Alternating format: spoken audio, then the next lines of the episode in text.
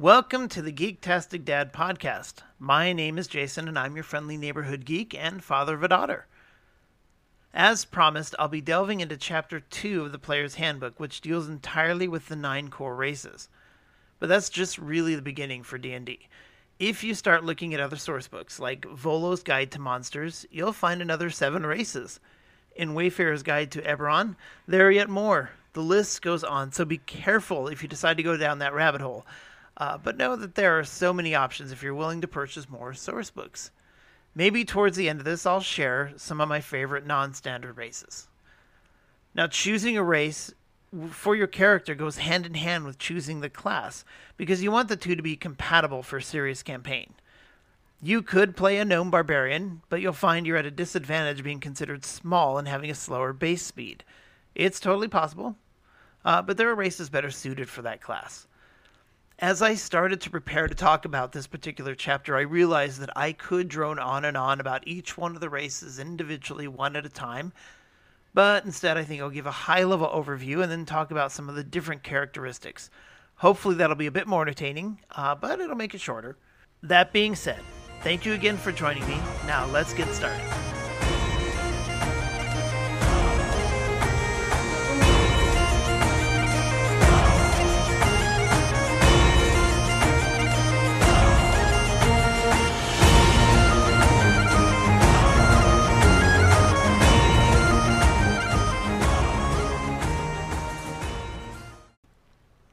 Okay, there are 9 core races, which are dwarf, elf, halfling, human, dragonborn, gnome, half-elf, half-orc, and tiefling.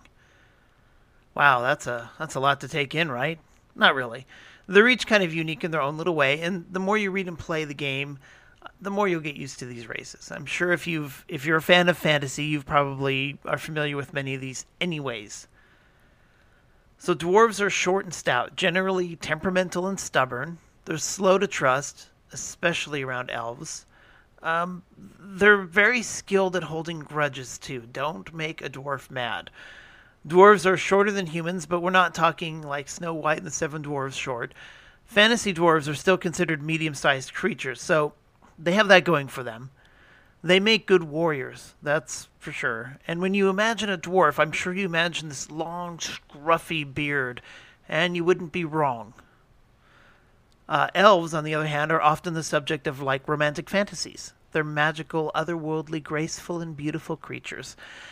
I'm sure when you think of an elf, you immediately picture an ancient forest that is so far beyond beautiful that it defies description. Elves are often slender, and while they're about on par with humans in terms of height, they are more delicate, weighing in anywhere between 100 and 145 pounds on average. Unlike dwarves, elves don't grow facial hair, which just enhances their delicate features even more. Now, halflings, like gnomes, which we'll talk about in a few, are of the little folk, standing roughly around 3 feet tall on average. They are considered small. If you've ever seen Lord of the Rings, you'll equate halflings with hobbits because halflings are often simple folk who enjoy their comforts and just want to live in peace and be left alone. They enjoy fine wine and are definitely foodies. Occasionally, a halfling will be lured into a life of adventuring by a wizened old wizard. Wait, nope, wrong story. Moving on. Humans are the most common races in most campaign settings. They are short-lived compared to other races, so humans are driven to achieve as much as they can in their few years. But though they don't live as long, they are vast in numbers compared to other races, and they build these often huge empires. While on most accounts humans may seem mundane, they are the most adaptable of all the races. Now, I'll be honest with you, I don't really know nearly as much about Dragonborn as I should. They obviously have draconic heritage, and per the player's handbook, they are shaped by draconic gods and they're hatched from eggs. Sometimes you will find a Dragonborn as servants of dragons, but one thing is for sure, they are fierce and proud warriors. Now, as promised, we'll jump into the gnomes. They are the other race of small folk. Though they differ greatly from halflings, gnomes are tinkerers and inventors. They love grinding gears, and you occasionally hear explosions in gnomish communities followed by cheers. They delight in building things, to them, tinkering is just pure joy. While gnomes can live up to 500 years, they often operate as if they are living but a blink, trying to cram in as much life experience as they can. So, moving on to half-elves. Half-elves are an interesting race for sure. They are half-human and half-elf. And I know what you're thinking, but half-human doesn't sound as cool. Half-elves feel like outsiders because the human half prevents them from being included in the elf world. And their elven heritage prevents them from really fitting in with the humans. Unlike their elven kin, half-elf males can grow facial hair, but to the elves, that's sort of a stigma they can't overcome. It's a reminder of their human heritage that sometimes they don't like. Likewise, their almond-shaped eyes and their pointy ears make them stand out in human cultures. Starting to get the point? And if you think being a half-elf is rough, try being a half-orc. While their human heritage does give them an intellectual advantage over their orc cousins, they are still considered a barbaric race. Half-elves at least are tolerated by humans, but half-orcs are outright ostracized. Spending their time either trying to fit in with an orcish culture or being judged by humans, half-orcs are often even more lonely than elves. Now finally, we get to the tiefling. What a fascinating creature. Tieflings are often the subject of suspicion and exclusion by humans, but for a very different reason. So imagine a creature with blue, red, or purplish tinted skin walking around with horns and a tail that reeks of fiendish heritage. That's right. Tieflings are derived from human bloodline, but they also have an infernal heritage that has left a clear marker on them. Mistrust surrounds them, and they are feared by other races, and rightfully so, because that infernal blood gives them special powers that are rooted in darkness and pain. They're fun to play, for sure, and they make great sorcerers and warlocks. So, I mean, that's it. That's the 9 races in a nutshell. Moving on to the racial traits. As you might have already considered, each race has unique traits that make them what they are. And most of them have subraces. Plus humans have a variant. Humans don't have a subrace. So what's the difference between a subrace and a variant? Excellent question. Subraces add benefits or modifiers to the base race, whereas a variant replaces existing benefits or modifiers. For example, a hill dwarf is a subrace of the dwarves. Having a hill dwarf, you get an additional +1 to your wisdom ability score. Whereas with the human, the variant gives you a +1 to 2 different ability scores of your choice, whereas the core human race gives you a +1 to all ability scores. Does that make sense? As you might have guessed, one of the first things you want to check of a race is the ability score bonuses, and compare it to what ability score is important for the class you want to play. Like, for example, a halfling will give you a +2 bonus to dex or dexterity, which is great if you're playing a rogue, because most of the cool things that rogues can do rely heavily on dexterity. So scan through the races, identify what their ability score bonuses are, and see if any of the classes you like aligns to that. Age is an interesting trait, but it doesn't really play into the mechanics of D&D. It's more metadata. It does help you identify how old your character should be based on the level of maturity you're looking for. In most cases, you want a character to at least be an adult. Alignment it used to be more important in previous versions of D&D, in my opinion, but I don't feel like it weighs very much into the 5th edition rules. That being said, your character will have an alignment of some kind, and each race has a propensity towards a certain alignments. If you want to have fun with it, make it a little conflicting. For example, play a lawful good tiefling, whereas tieflings are generally lean more towards evil. Size can be important, and most races will fall in the medium range. You know, gnomes and halflings are considered small. But there are certain rules that size does impact. We'll talk about that later in different episodes. Medium-sized creatures range from about 4 to 8 feet tall, whereas small creatures are found in the 2 to 4 feet range. And then there's speed. Speed determines how far you can move when traveling under different conditions. Like when you're in combat, speed becomes very important because it will impact things a lot more.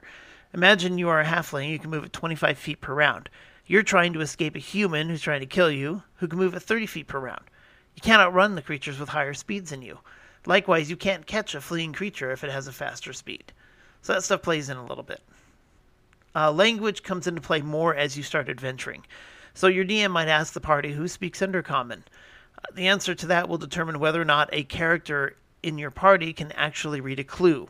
It may impact communications in different cultures at times, though most intelligent races speak Common, which is basically whatever your native language is outside of the game. So for me, it would be English. And then there are subraces, which we touched on briefly already. Nearly all races have a subrace, which have all the racial traits of their parent race, plus a few more. Think of the different kingdoms of elves, high elves, wood elves, even dark elves or drow. They're all very different, and they have unique abilities to them that stack on top of their parent race. You'll also find various other attributes under the different racial traits, such as dark vision, breath weapons, tool proficiencies, etc. Read through the races and check out what the different traits are. Some of them are pretty neat. Finally, you'll find that each race has some narratives attached to certain factors of their personality or their culture. That helps expand on who they are as a group. An example is under the elves, you'll find a slender and graceful section. That has a narrative attached to it, which reads, and I quote, "With their unearthly grace and fine features, elves appear hauntingly beautiful to humans and members of many other races. They are slightly shorter than humans on average, ranging from well under 5 feet tall to just over 6 feet tall. They are more slender than humans, weighing in at only 100 to 145 pounds. Males and females are about the same height, and males are only marginally heavier than females." And it goes on from there. It's fun, right? So go through Chapter 2, read through the races. It's always a fun way to kill a little bit of time, and it should light up your imagination like you wouldn't believe. I mean, I know I love reading through it. Okay. As I promised, I'll tell you some of my favorite non-standard races. Pulling directly from Volo's Guides to Monsters, I'll start with two races that really stand out thanks to Critical Role. First is the Aasimar. Now this race is cloaked in mystery. They are not half celestial, and the Player's Handbook describes them as being placed into the world to serve as guardians of good and law. Some theorize that they're distant relatives of celestial beings, while others believe they are simply blessed by the gods. Whatever your personal theory is, they are fierce warriors with celestial spirits. Now, you can have fun with it and make it up as you go. Give them a unique personality or unique background, thanks to the ambiguity in the Player's Handbook. But they do have resistance to necrotic damage and the ability to heal as a racial trait. There are three sub-races that are pretty cool. One in particular is the Fallen Aasimar, which is basically an Aasimar that was touched by evil as a youth. Because they have celestial origins, but mortal bodies, they are conflicted between their godlike duties and their mortal possession of free will. Did I mention they have wings? They can fly for 1 minute. Come on, that's just cool. The other race I spoke about is the Furblog. They're a peace-loving race. They're blue, skin tone, who prefer to live off the land, even are caretakers of the land, and they're considered natural druids. They are basically pacifists for the most part, preferring to find peaceful ways to ward off intruders. Player's Handbook describes them as diverting springs, driving away game, stealing critical tools, even altering trails to leave hunting parties lost. However, they are not completely opposed to taking a more direct approach if necessary. Of course, they'll start politely.